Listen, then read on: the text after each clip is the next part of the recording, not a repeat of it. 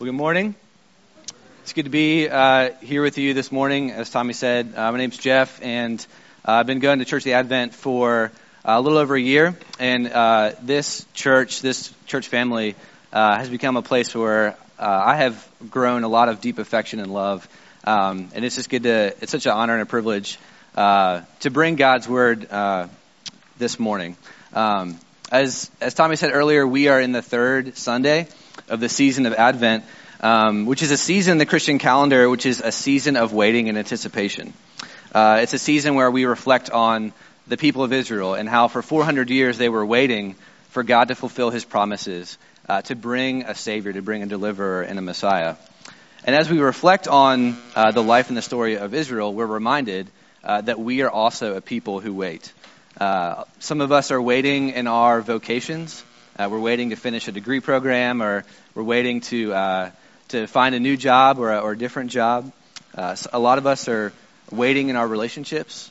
Uh, perhaps we're single and we want to be married. Perhaps we're we're married and we want to have kids, or perhaps we have kids but we're waiting for them to grow up and get out of the house. Uh, we're also waiting as neighbors in DC as we think about um, the, our our neighbors uh, in our city who experience uh, marginalization and perhaps poverty. Uh, we wait for our city to be a place for, with more peace and shalom. We're also waiting as a church, uh, as we've talked about a lot, that we're waiting for a more permanent space uh, where we can live out our life and our mission together. Um, so we're a people who wait, but the thing about waiting is that waiting is really painful. Uh, in some way, shape, or form, all of us experience the ache of waiting, the ache of, of unfulfilled desires that we're longing to be uh, satisfied, the ache of broken relationships that we're longing to be healed, um, and the ache of just living in a fallen world where things are not as they're supposed to be. And uh, we come to the passage this morning with two women who knew what it meant to wait, and they knew uh, the ache and the pain of waiting Elizabeth and Mary. And like the rest of the people of Israel, they were waiting for the promised Messiah, the Savior that, that God promised to bring. But they were also waiting uh, because they were pregnant, uh, because they were expecting a child. Um, and so, no doubt, they were experiencing uh, all the expectation and the anxiety and, and, even some of the pain that comes with waiting to be a mom. Um, and what we see here in this passage in Luke 1 is that in the midst of their waiting, in the midst of their ache, uh, they encounter God. And in the midst of their ache, God brings great rejoicing into their lives. And so, what they show us, and what I want us to see this morning, is that even in the ache of waiting, that we can rejoice. And that we can rejoice because God is writing a story of reversal. He's writing a story of reversal about who really matters, about who is really blessed, about who really receives God's salvation, who is on the right side of history. So we're going to look at two aspects of this reversal this morning that God brings the story that he's writing. We're going to look at uh, the reversal of who experiences God's blessing. And then, secondly, we're going to look at how that reversal comes. So, first, we're going to look at the reversal of who experiences God's blessing. So, in the passage right before this, in Luke 1, uh, the angel Gabriel comes to Mary uh, and tells her that she's with child, that she's pregnant. And, she, and Gabriel also tells her that her, her uh, relative Elizabeth is also uh, expecting to be pregnant with John the Baptist, uh, the prophet who was to come to prepare the way for Jesus. And Luke tells us that Elizabeth and Mary are relatives. He doesn't quite say how they're related. Uh, but Luke also tells us that both of these women experienced miraculous pregnancies. So in Luke 1, 5 through 25, we're told that Elizabeth has a miraculous pregnancy because of her age. Luke 1, 26 through 38, we're, we're told that Mary's uh, pregnancy was miraculous because she was a virgin. And so upon hearing this news that not only was she pregnant, but her, her old uh, relative was pregnant, she has to go see her. She, so she rushes out into the countryside to see Elizabeth. It was probably a two to three day journey. And, um, and we can imagine some of the mix of emotions of what Mary feels as she's heading out to go see Elizabeth. She's probably feeling uh, a mixture of uncertainty, um, like you know, are the people in my community, are, are they actually going to believe me when I tell them that they, I, I'm miraculously pregnant, you know? Are they actually going to believe me or are they just going to assume that I've been sleeping around? Uh, there's probably some anxiety about uh, what does it mean for me to be the mother of God, uh, of the Messiah? You know, what if What if I mess up? You know, what if what if Joseph and I run out of money? You know, what if we can't feed our kid? Is um, is ultimately the fate of human history um, going to be thwarted because we are, are bad parents? You know, um, and so she's uh, she's probably heading on this two to three day journey to go see Elizabeth uh, with all of these um, emotions swirling around inside her. Um, and what Luke tells us is that she experiences the grace of God when she comes to Elizabeth's house. Before she even gets through the door, uh, we're told that Elizabeth hears Mary's greeting, and, and the, uh, John the Baptist leaps in her womb. Uh, and Elizabeth, filled with the Holy Spirit, uh, speaks an incredibly uh, beautiful prophetic word over Mary. And she says, Blessed are you among women, and blessed is the fruit of your womb. Now, the reason why this is striking is that Elizabeth would have had no idea that Mary's pregnant. There was no, she, she didn't, uh, you know, there was no email. She didn't get a text message from Mary saying she was pregnant. She might not have even know that Mary was coming. It would have been too early for Mary to be showing. There's no way for Elizabeth to have known that she was pregnant. And yet, God, through the Holy Spirit, speaks this amazing, beautiful word of blessing over Mary through Elizabeth. And in response, Mary bursts forth with praise and with worship and rejoicing to God. It's almost as if all the uncertainty and anxiety that she was, was swirling around inside her is quieted, and it's and this joy and worship to God bubbles forth. Uh, Mary's words here are known as the Magnificat. Um, it's a it's a prayer. It's a song that's been used in the church's liturgy uh, throughout the centuries. Um, it's a prayer that you'll find uh, in the Book of Common Prayer, uh, in morning and evening prayer. Um, and it's, they're amazing words. They're beautiful words. So we're going to look at them. So she starts in, in verses 46 and 47 by saying, My soul magnifies the Lord, and my spirit rejoices in God my Savior. What, is, what does she rejoice in God for? Well, first, she rejoices in what God has done for her individually. In verses 48 and 49, she, she says, For he has looked upon the humble estate of his servant. For behold, from now on all generations will call me blessed. For he who is mighty has done great things for me, and holy is his name. This is beautiful acknowledgement that God has seen her and that he has chosen her despite her low position. Mary was a pregnant teenager. She was uneducated. She was probably poor in a blue collar, low, lower class household, low, low social standing, part of a, in a, a minority oppressed religious group in the Roman Empire. And yet she rejoices the fact that God has chosen her to be the mother of the Messiah. Her words here parallel Hannah's prayer in 1 Samuel 2.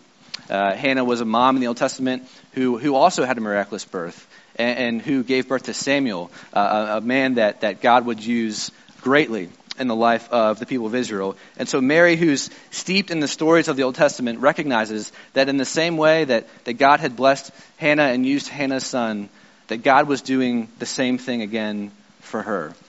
That he's going to bring uh, a, a, a son who's ultimately going to do great things and deliver Israel. And she is amazed, she's shocked, she's blown away that it would happen to her. And so not only does she rejoice for what God has done for her individually, she also rejoices in what God has done for all people generally. In verses 50 to 53, she says, And his mercy is for those who fear him, from generation to generation. He has shown strength with his arm. He has scattered the proud in the thoughts of their hearts. He has brought down the mighty from their thrones and exalted those of humble estate. He has filled the hungry with good things, and he has sent the rich away empty. What do we see here? we see that Jesus or uh, that Mary is declaring the realities of God's salvation and his judgment. Mary is saying that the, the story that God is writing throughout human history is ultimately a story of reversal. And that that reversal happens both through salvation and through judgment. So the hungry are filled, but the rich are sent away empty.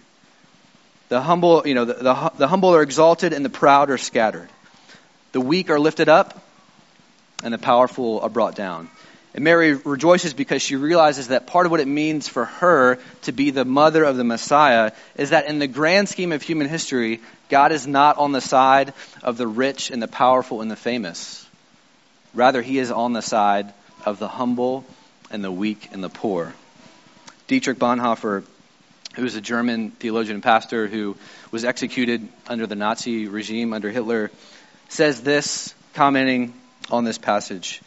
He says that God is not ashamed to be with those of humble state. God does his miracles where we least expect it. He loves the lost, the forgotten, the insignificant, the outcasts, the weak, and the broken. Where men say lost, he says found. Where men say condemned, he says redeemed. Where men say no, he says yes. Where men say contemptible, God says blessed. Where men look with indifference or superiority, he looks with burning love, such as nowhere else is to be found. Listen, Jesus wasn't born in an Ivy League family with a trust fund and lots of connections on Capitol Hill and Wall Street. No, he was born to two parents in Nazareth with little to no money, little to no college education, few connections. And this reality, the fact that Jesus came to be born to parents of such a humble position, what it means for us that this pretty much reverses all of our social and economic and political categories. It's a reversal of, of who's important and who's unimportant, of the haves and the have nots, of the insiders and the outsiders, the good people and the bad people, who's significant, who's insignificant. Socially, what it means is that there's no ethnicity, there's no race, there's no group of people or zip code or neighborhood that's superior towards one another. You know, if God can come and be born to parents who are from Nazareth, you know, there's no social or ethnic pride that we can have. Economically, it means that true wealth, true riches, has, has little to nothing to do with uh, material goods and money. Politically, it means that no human authority, no human government has ultimate power. And, uh, and just to help you understand how, how charged these words are uh, that Mary says there have literally been governments throughout history that have banned these words, that have banned the, the public praying or singing of these words because they, they knew how politically subversive they were. Because what it means is that all human governments are under the sovereign rule of God. They are ultimately derivative of a greater king. Because God brings down rulers from their thrones, but he exalts the humble. Listen, do we, is this something that we embody in our lives? Is this something that, this, this kind of reversal, do we embody this reversal as a church? Do we associate with people of, of different social or economic status? Or are we ashamed of people who would, society would think would be unimportant or insignificant? You know, if I'm honest, I think it's easy in a place like Washington, D.C. to, to only want to associate, to only want to be around people with, with power and money and influence. But God says, that's not the story that I'm writing. I'm writing a story of reversal where the, the poor are rich and where the humble are exalted. You know, think about the, the ultimate goal of your work or your vocation. You know, is the ultimate goal of your work to, to exalt yourself, to gain greater position, uh, to, to get a bigger salary, to have lots of power and influence? Or ultimately, is the goal of your work to humble yourself? and to exalt others, to seek their flourishing, to seek their good, to solve their problems. You know, I think the, the, this image of reversal is actually a great image for our vocations in this world. You know, I love the fact that, uh, you know, we, are a church that partners with uh, DC 127. Uh, and, I, you know, their mission statement is an amazing mission statement. Their mission statement is the reversal of the foster care list in Washington, D.C. I think that that is a, a beautiful mission statement because it, it reflects the heart of God, which is ultimately to bring about a redemptive reversal in this world. You know, what, what kind of reversal does your work, does your vocation ultimately bring about? Maybe it's something obvious, like poverty or injustice or uh, something like that. But maybe it's not as obvious. Maybe it's, maybe it's not as obvious to think, what are the things that my work in this world is trying to reverse? I, I think that in a way that all of our work is, is in a way all about the reversal of chaos. That we live in a fallen world and, and things tend towards chaos, but the human vocation is to bring order to where there is disorder, to bring, to reverse chaos. I think this is what parenting is. I think parenting is the reversal of chaos, which is why I think it's so difficult. But Mary's uh, point, Mary's heart, her joy is ultimately pointing us to the fact that God is writing a story of reversal where our social, our political, our economic categories are totally flipped upside down. And the question for us this morning is, is do our lives line up with that story? Do, does our life as a church line up with that story? So we see the reversal of who experiences God's blessing. And then secondly, we see how that reversal comes. We see how that reversal comes. Uh, if you noticed in the text when it was read, when Kevin read it earlier, that it seems that Mary is acting uh, with confidence as if these things have already happened. Uh, so a lot of the verbs here are in the past tense. Uh, that he has brought down the proud, that he has filled the hungry, that he has sent the rich away empty. And uh, that should bring us, that should uh, bring for us attention as we read this text, because in verse 56, it says that after three months of being with Elizabeth, that Mary returned home to Nazareth, to her old life, to the home that she lived in, to, to be engaged to the same carpenter that she was engaged to. Nothing's changed for her. And yet, she's rejoicing as if everything's changed, you know? So what do we do with this? The key to seeing how God's reversal comes is actually to look at verses 54 and 55 which say that he has helped his servant Israel in remembrance of his mercy, as he spoke to our fathers, to Abraham and to his offspring forever. Mary is recalling the covenant promise that God had made to Israel, that they had made to Abraham, that it was going to be through him, it was going to be through his seed and through his family, that he was going to bless all the nations of the earth. And as the story of the Old Testament unfolds and goes on, we see with greater and greater clarity how this is actually going to work. We see that what's going to happen is that God is going to bring a king whom God is going to bless, and it's through the kingship of that king. It's going to be a king in the line of David, and it's through his kingship that God is going to bless the whole world. And Mary is rejoicing in the fact that that king is her son. This is what Gabriel tells her in the passage just before this in Luke 1 32 and 33. Gabriel tells her that your son will be great, and he will be called Son of the Most High. And the Lord God will give him the throne of his father David. And he will reign over the house of Jacob forever. And his kingdom, uh, and of his kingdom there will be no end. Mary understands that the, the baby that is growing inside her is uh, going to grow up to be a king who has an everlasting kingdom. And this is ultimately a fulfillment of everything that the Old Testament points towards.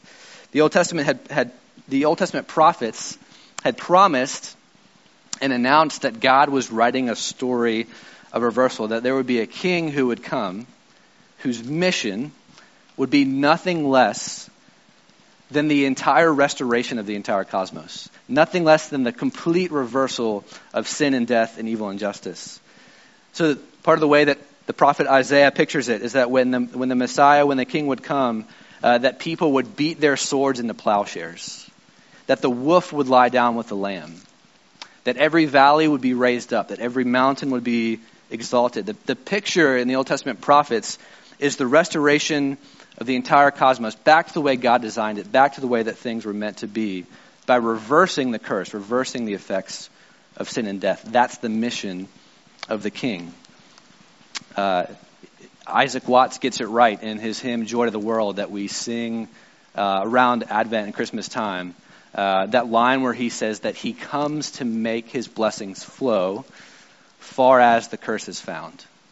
Far as the curse is found. That's the mission of the king, to reverse the effects of sin and to bring the restoration of the whole creation. And Mary is rejoicing because even though this reversal isn't fully complete, that it has already begun. And the reversal has begun because the king has come. And the arrival of the king means that God is fulfilling his promises to reverse the effects of sin and death. And she rejoices with a confidence that says, not only is this going to happen, it's as good as done. It's, it's inevitable. It's as good as done.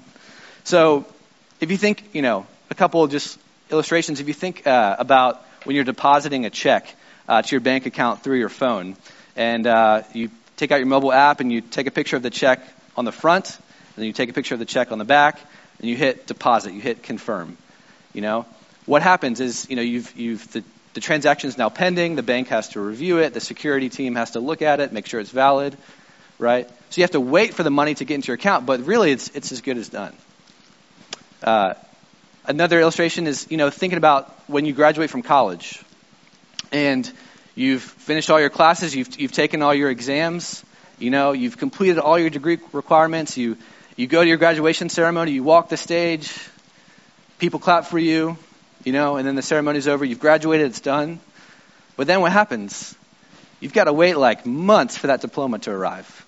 Because they don't give you your actual diploma on the graduation. But, so you've got to wait. You've got to wait for your diploma to come. But the reality is, it's as good as done. You've already completed. The work has already been accomplished. You're still waiting, but you can rejoice in the fact that the victory is inevitable. Mary understands that the fulfillment of the reversal that God is beginning through the baby in her womb is so inevitable that she can rejoice as if it's already happened.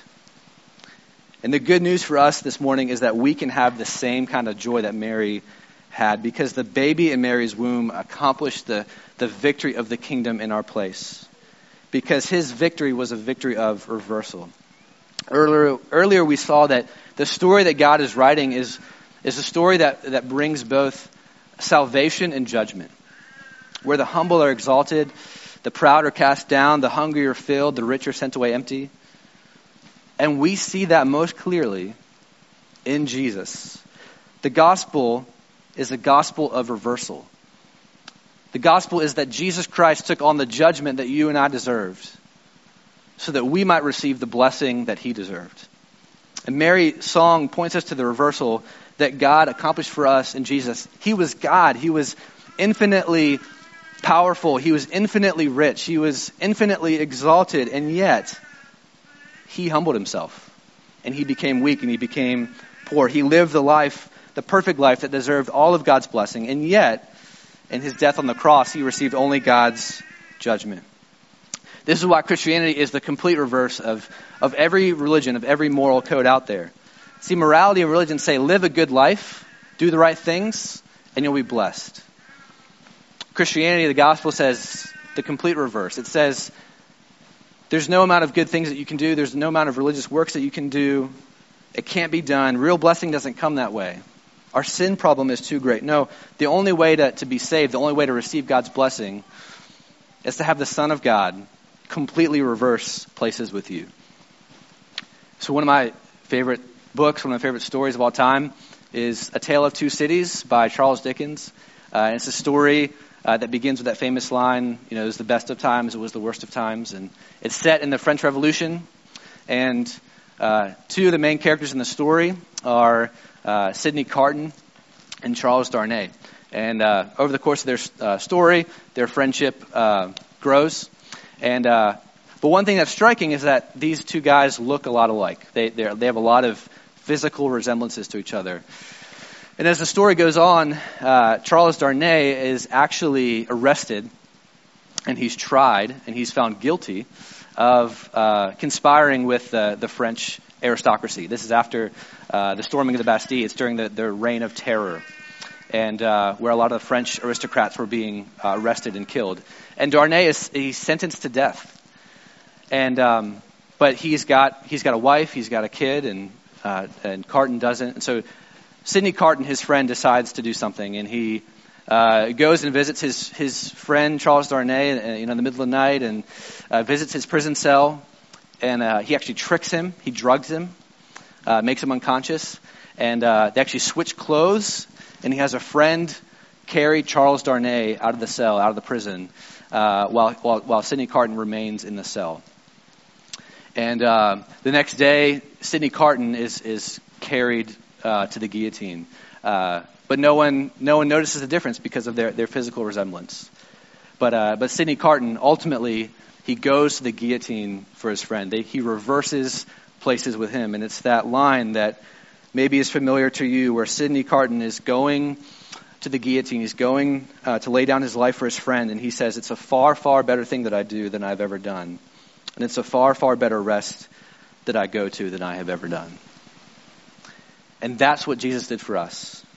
Salvation comes through reversal. Jesus Christ, the King of the universe, reversing places with sinners, taking on our sin, our, sin, our shame, our guilt, and absorbing the wrath of God in our place. And in return, we receive his righteousness. We receive his victory over sin and death. But not only that, we receive the power and the riches and the status of the kingdom. But it's not just everybody who experiences this reversal, it's only those who can come with nothing. It's only those who come hungry, those are only who come weak and poor, who admit that they have nothing to offer God, that they have no religious credentials, that they can't fix themselves, they can't outrun, they can't outperform their guilt or their shame. They don't have it together, they're spiritually bankrupt. They know they need a Savior. Those are the ones who experience the reversal that Jesus did in our place. And those are ultimately the ones who are filled. Those are the, ultimately the ones who are exalted, those who are blessed. It's, it's like if, uh, you know, if you were in a situation where you had all these debts, you had all these loans that you couldn't pay off, and that you realized the, the only way out was to file for bankruptcy. And so you file for bankruptcy and you have a meeting with your creditors you know, and they meet with you and they're look, they're looking at all your uh, all your debts, all your loans, and they say, you know, okay, uh, Mr. Simpson, we've you know we've decided uh, to to go through with the bankruptcy. We've canceled all your debts. We've canceled all your loans. You're forgiven. You're free to go. Uh, you know, is that is that the gospel? That's not that's only a part of the gospel. It's only half the gospel. The gospel isn't just that you your debts have been paid and you're free to go. The gospel is also that you're free to come. The gospel is more like you're in that meeting with your creditors and you've got all these loans you can't pay off, got all these debts, and the CEO of Capital One comes in the room and he says, here's, what's, here's what we're going to do. Not only are we going to cancel your debts, not only are we going to pay back your loans, but um, Mr. Simpson, here's what we've decided to do. Um, I'm going to transfer the title of, of CEO to you. You're now the CEO of Capital One Bank. And uh, here's here's my uh, my personal bank account number and the routing number. My my bank account's yours now. And um, here's the keys uh, to my that car outside, that Ferrari. Uh, it's yours now. And here's another set of keys. That's that's the keys to my house. And here's the the keys to my beach house. You know that's that's what the gospel is. It's it's the complete reversal, uh, where where Christ takes on our sin and we get all the riches of Him and His kingdom. You know, one of the things I, I try to tell students at Maryland all the time is that you don't actually really understand union with Christ. You don't fully understand what it means to be united with Jesus until you understand that what the New Testament says about our relationship to Him sounds utterly ridiculous. It sounds utterly ridiculous because you get to places in Colossians 3 where it talks about how that we've been raised with Christ, that we are seated with Him in the heavenly realms, that our lives are hidden with Him. And if you think about it, that sounds ridiculous. It's like, no, I'm not. Like I'm, I'm seated in an auditorium at Luke C. Moore High School in Brookland. Like that's, that's where I'm at. But the gospel is that not only are you seated in an auditorium in Brookland, but you are also raised with Christ. You are seated with Him in the heavenly realms. Your life is hidden with Him. Listen, do you know what kind of language that is? It's the language of royalty. It's the language of a king. Listen, how are the humble exalted? How, are the, how do the poor become rich? How are the hungry filled? It's through union with the king. It, by being clothed with his righteousness, by being heirs of his kingdom. And not only uh, has He given us the riches of His kingdom, but He has also entrusted us with the mission and the message of the kingdom to proclaim and to demonstrate to the world a message of reversal that it is in Jesus Christ that the humble are filled. Sorry, that the humble are exalted, that the, the, the, the hungry are filled, the poor become rich. And what the season of Advent reminds us, what Luke chapter 1 reminds us, is that even those things are true now. They're fully and completely true because of what Christ has accomplished for us. That is also true that we're still waiting. It's also true that we're still waiting for the kingdom to come in its fullness. Like Mary, all of us are going to go back and we're going to leave this place. And we're going to go back to situations in our lives where we're still waiting, where we still experience the ache and the pain of waiting where there's still tears, where there's still sorrow, where there's still pain. But the message of Advent is that as we wait, that there is a joy that goes deeper than the ache. Because we have a king who has accomplished a victory that's as good as done. One of my favorite scenes in Lord of the Rings is in the third book, The Return of the King. Uh, after the ring has been destroyed, and uh, Sam and Frodo are rescued by the eagles, and they're they're taken to Gondor, and they uh, they wake up in Gondor, and uh, and Sam wakes up before Frodo, and Sam is trying to figure out like, did all this really happen? Was it a dream or was it real? And and then he sees Gandalf, and he's reminded that yeah, it was it was actually real. All of this stuff actually happened. You know, the enemy has been defeated, the ring's been destroyed, and then he asks Gandalf this question, and Sam says, Gandalf, is now the time when everything sad is going to come untrue? And I love that question because it's a beautiful question. And the, the answer that if, if we're in Christ, if, we've, if we belong to Jesus, the answer to that question is absolutely yes. That we rejoice in the future where everything sad is going to come untrue because we have a king who's writing a story of reversal. Because Jesus Christ came into the world and he reversed the power of sin and death. And it's a story where, even though we ache and are waiting, it's a story where the ache doesn't get the last word. It's a story where our pain doesn't get the last word, where our sorrow doesn't get the last word, where cancer doesn't get the last word, where injustice doesn't get the last word. Jesus does. Because the, he's the king who has come and will come again. And so the invitation this morning for us is to rejoice in the king of reversal to rejoice in the victory that he accomplished for us in his death and resurrection, and to rejoice that the final fulfillment of that victory is as good as done. It's inevitable. That as we do that, as we rejoice in the King of reversal, that we are also be called to become the people of reversal. To see ourselves as those who are united with Jesus and empowered by his Spirit to be about his kingdom work of reversal in this world. And to bring that kingdom of reversal to bear in our homes and in our jobs, in our neighborhoods, to see the humble exalted, to see the hungry filled, to see the poor become rich. Because in Jesus Christ, we know that that is what has already happened for us. That we're in Him, that we're royalty. And what we experience in Christ now is only a taste of what's to come. And because of that, we can find incredible joy. We can find incredible rejoicing, even in the waiting, even as we ache for him to come again. Let's pray.